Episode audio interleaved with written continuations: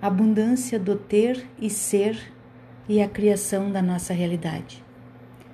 Primeiro deveríamos discutir o significado de abundância, que vai além da ideia de ter dinheiro e bens suficientes para gozar a vida.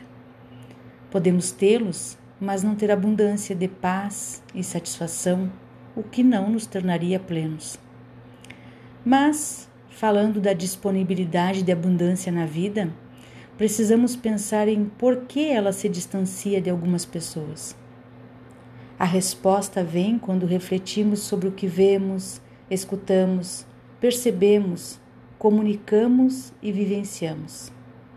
O que olhamos na TV, que filmes assistimos, qual a tônica e os temas centrais de nossas conversas, que estímulos recebemos e emitimos em nossas amizades, em família e no trabalho tudo isso tem carga cognitiva e emocional e afeta nosso cérebro.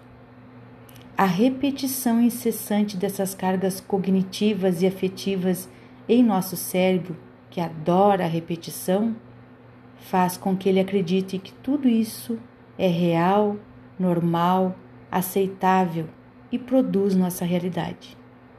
Cuidemos de nossas repetições em pensamentos em atitudes, em crenças,